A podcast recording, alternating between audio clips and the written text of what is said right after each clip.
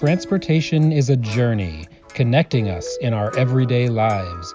This podcast series, TRB's Transportation Explorers, takes you on that journey with meaningful conversations with the experts behind the research. They often have an early eye on how we'll build the transportation of tomorrow. On today's show, we speak with Dr. Susan Shaheen, a pioneer in future mobility strategies. Systems thinking is, is so inherent to transportation because transportation is linked to so many aspects of our lives. And I think the more we all move in the direction of understanding those connections and the fact that we as transportation professionals need to, to be working with professionals from very different industries the water sector, the housing sector, because it all comes together. Hi, I'm Elaine Farrell. And I'm Paul Mackey with the Transportation Research Board of the National Academies of Sciences, Engineering, and Medicine based in Washington, D.C. Dr. Shaheen is a professor of civil and environmental engineering at UC Berkeley and co director of the Transportation Sustainability Research Center at Berkeley's Institute of Transportation Studies, ITS. She's also the incoming chair of the TRB Executive Committee. Welcome, Susan. And uh, we really want to talk today about the new uh, the new study from your Institute of Transportation Studies done with the TRB Executive Committee focused on the future of public transit and shared mobility. Some really interesting high level findings noted in, in the start of the, your report are that since the pandemic began in, in March 2020, public transit ridership for many agencies has fallen by over 60% compared to 2019. Lyft and Uber have reported ridership drops ranging between 55 and 75% compared to uh, 2019 car sharing, bike sharing, scooter sharing have experienced mixed changes in ridership, and delivery services driven by growth in e commerce are becoming profitable for the first time. Tell us uh, sort of a two pronged question. Tell us a little bit about the, uh, the workings behind the scenes here. How did this study come together and how did you do the research? And then also, beyond what I've just mentioned, what are the findings and recommendations that make this uh, a really important study? Well, th- thanks so much, Paul, for for having me, and uh, I'm really excited to discuss this study with you. We recently released it. Um, it's focused on public transit and shared mobility uh, recovery in response to the global pandemic, and it came about uh, due to uh, my role as vice chair of the TRB committee. I, we, I was getting involved in a lot of discussions uh, on behalf of the executive committee about COVID and how TRB should be re- responding. And what was fascinating through a lot of these discussions in the spring was everybody kept coming back to this idea of the importance of scenario planning and the role of uncertainty and how we should respond. And in my role with the University of California system as a director of research, we were having in parallel really similar conversations. So uh, I reached out to the TRB executive committee and uh, said, should we join forces between the University of California Institute of Transportation Studies and the TRB executive committee to take on these questions of uncertainty and uh, come up with a set of policy options and research recommendations to respond to this crisis in a timely fashion, employing a scenario planning methodology. I think it's really fascinating in this day and age to to talk about the science. You know, how does the science happen? And so it sounds like it's not a big mystery. It's it really is a process, as you described, that that happens. Yeah, absolutely. And I, I think scenario planning is is an amazing technique. It, it, it can range from a very technical approach to running models to a softer more dynamic workshop style, style approach.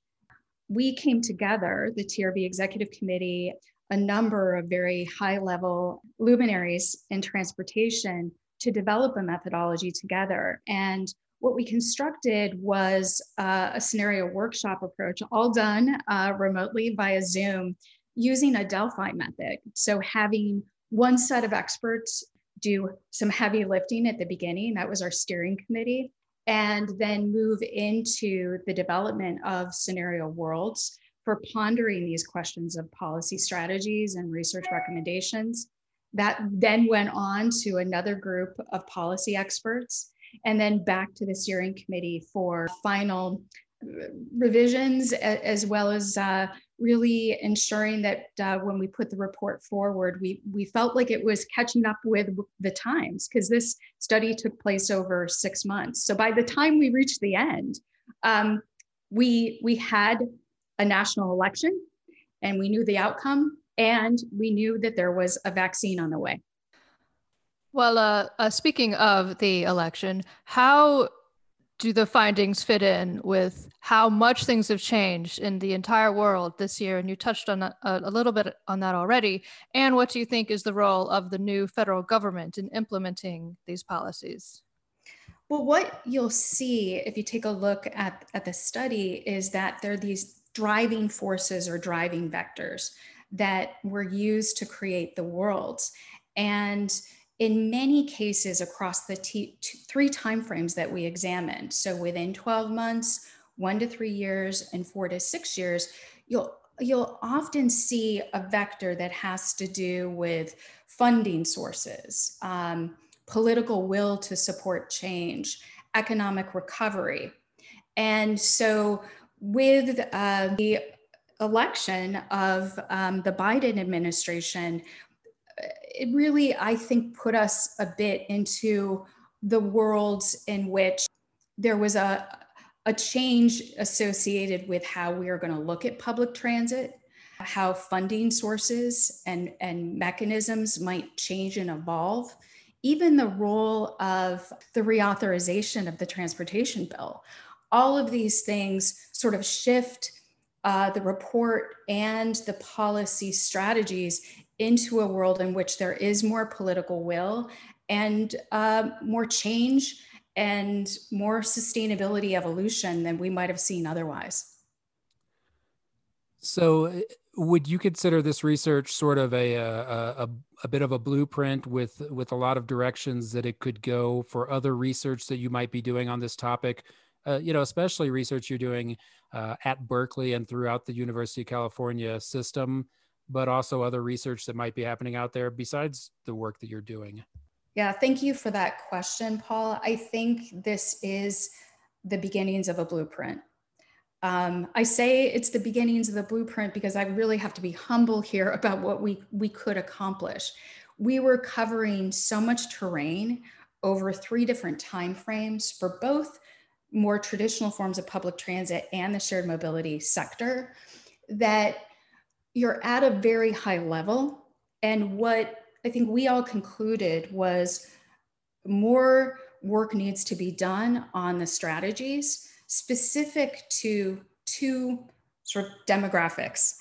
One would be the public transit industry itself, and then the broader group of stakeholders that represent all of us that could play very, very critical roles in the evolution of public transportation in this country.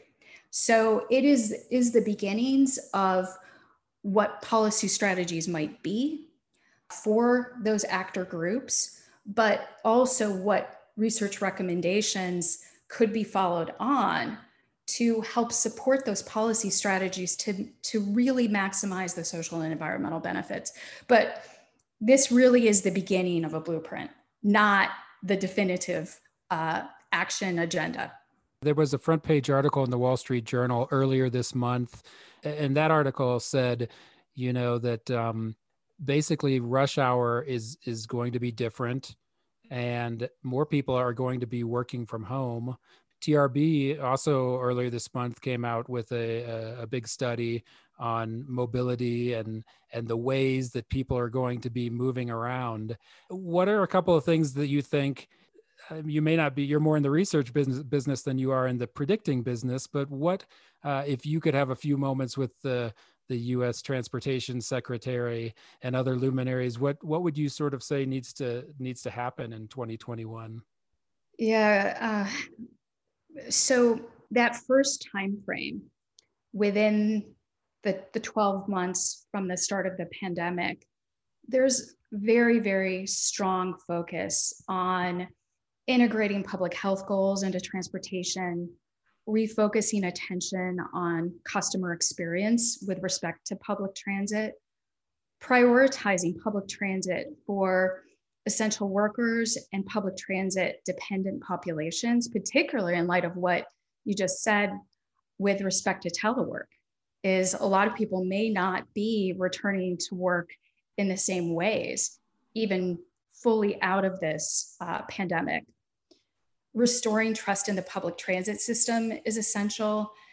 Building those strong public private partnerships that we're already working on before the pandemic, but in a new and revitalized way to create a synergistic ecosystem and exploring really new funding structures, uh, mobility wallets, uh, incentives, um, subsidies, perhaps, um, and, and welcoming more the, the public sector and the private sector's collaborations. And two other things I would mention would be addressing barriers to regulatory flexibility and funding use. And finally, constructing coalitions and convening organizations to combat the crisis. And in fact, I think TRB could play an essential role in pulling together what I often call the alphabet soup of transportation, where we have many organizations with um, lettered names, uh, like the American Public Transit Association, AASHTO, that represents uh, state highway transportation officials. I can go on and on because I'm sure you guys know the alphabet soup. But um, bringing them all together because we were not the only ones doing these kinds of exercises the last six months. And it would be fabulous to compare notes and see what that blueprint really should be as we all come together with different uh, stakeholder perspectives. But if we were to advise the new administration, um, and we'd love to consult with them on this work, uh, we really think the next 12 months will set the stage for the next two timeframes of one to three years and four to six years. And if we hit the ground running, who knows where we could go in terms of really reforming our transportation systems and uh, you know making them more socially and racially uh, accessible and uh, addressing climate change and and so many of the things that uh, we really see transport uh, being able to deliver including economic recovery. Susan shaheen you sound so inspired and uh, i think that's what i think that's what any industry needs is a few inspired movers and shakers to really make things happen and then things do happen. So um, with that thought of inspiration what why is this issue important to you? Uh, you and i both apparently were english poli sci majors. How'd you go from that? Because it seems like a stretch from there to uh, a pioneering leader in in transportation. What what really sparks you personally as as far as as this topic and and how did you get involved? Yeah i i think i've always been interested in the public good and increasingly became interested in sustainability. And at the time i was an undergraduate um, the realm of political science um, really attracted me as an avenue to to look at uh, how I might play a role in my future career around the area of sustainability. But at the time I was going to school, I often tell my students this there weren't majors in sustainability. And so um, many people from my generation uh, who are in this field ended up having to find different mechanisms or ways to get educated in the area of environmental sustainability. And I'm guessing uh, we're both a couple of weirdo Gen Xers. Exactly. So, so uh, you know, my my pathway led me more and more towards science, um, moving into my master's degree and and ultimately my PhD, where uh, I focused on um, ecological systems, systems theory, but I also took a great deal of environmental engineering courses uh, and uh, that uh, ultimately, you know, all came together to um, help me see the world as somebody that might facilitate interactions between public policy, research, particularly around behavior and advanced technology, uh, that could point us in a direction where people don't have to give anything up, but they actually, in making more environmentally and socially conscious decisions, benefit by having more freedom of movement, uh, more time, and uh, it isn't considered um, a difficult pathway. That was my vision always was to try to make it easier for people to to, to make decisions that will lead towards sustainability, social, economic, and environmental. But that's not easy. you clearly have an interest in environmental sustainability, and you mentioned something earlier about the synergy of ecosystems. How do you see this report or your work in general moving toward more resilient uh, climate and more resilient transportation? Yeah, thanks, Elaine. I think systems thinking is, is so inherent to transportation because transportation is linked to so many aspects of our lives. And I think the more we all move in the direction of understanding those connections and the fact that we as transportation professionals need to, to be working with professionals from very different industries the water sector, the housing sector, because it all comes together. Systems thinking is, is so inherent to transportation because transportation is linked to so many aspects of our lives.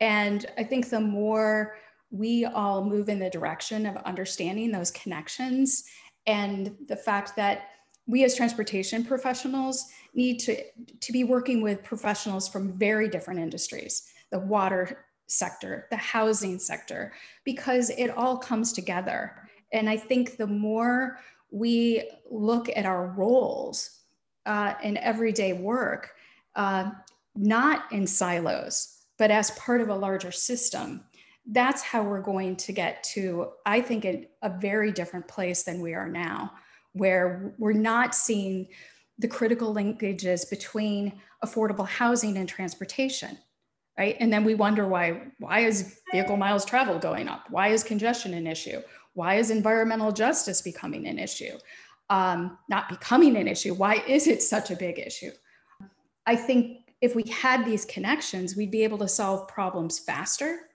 and understand how to make better choices with respect to the critical transportation infrastructure investments that we're making and who we need to be collaborating with outside of our very large silo. Is there anything else uh, you all are working on there that you can preview for us a little bit? So, um, we are doing a lot of work in the area of these partnerships with the private sector we're supporting um, at, at uh, the Transportation Sustainability Research Center at UC Berkeley, where, where I work, a vast number of these pilot projects that uh, USDOT, uh, the Federal Transit Administration, and now the California Air Resources Board are funding. You know, millions of dollars are now going into these public private partnerships. And uh, we're really fortunate to be at the nexus of um, providing independent evaluation expertise to both the federal administration, but also to the California Air Resources Board, who's uh, been actively adopting more and more efforts to uh, address low income mobility, uh, environmental justice, um, racial justice in their pilot programs. And so I'm really invigorated by the notion of accelerating our pilots and that understanding and sharing what we're learning through communities of practice but also this is what i think is is super important that we try to do is scale these pilots right? Scale these pilots across a region. Develop expertise in rural areas suburban areas not just urban areas and and use it to accelerate and propel our knowledge forward and share it with the rest of the world and create these global connections to um, developing countries, but to uh, all regions of the world. I think that's how we're going to learn. We're going to move faster and we're going to take advantage of these technological advancements in a way that does not leave anybody behind, but allows us to scale and leave sustainable enterprises that can function and provide mobility long after the pilot ends. Dr. Susan Shaheen, thank you so much for your time today. Uh, we really appreciate it. We know you've been busy at the TRB annual meeting all month, so to find some time to take uh, take out of that and, and, to talk to us, we really appreciate. We also appreciate you spending so much time and being such a valuable leader with the Transportation Research Board, and and all of the other great work you do. We we see you everywhere, out and about, uh, in the news uh, in all the research uh, findings for this area. And Elaine, uh, do people know where they can find the public transit and shared mobility COVID 19 recovery policy recommendations report that we've been talking about? It is on our website, specifically on our blog, and I believe it is also on the UCITS website. Is that correct? That's great. Okay. Well, Elaine and Paul, I just want to thank you and all of the TRB staff um, for everything you do to, to keep transportation going and to keep this fabulous conference going. Um, I'm personally really enjoying our new format. Um, I love that TRB is so dynamic and uh, able to uh, embrace the change with this virtual format. And uh, I just uh, am so thankful to uh, TRB for the role um, this organization has played in my life and my career. And uh, I hope we are going to bring in many more generations of transportation scholars and leaders um, through this organization. Thank you. And thanks again for your time. TRB's Transportation Explorers is a production of the National Academies of Sciences, Engineering, and Medicine. Ben Brown composed our theme music. Podcast is produced by Paul Mackey and me, Elaine Farrell, and edited by me. Thanks again for tuning into TRB's Transportation Explorers. We hope you enjoyed our podcast. See you next time on the Transportation Journey.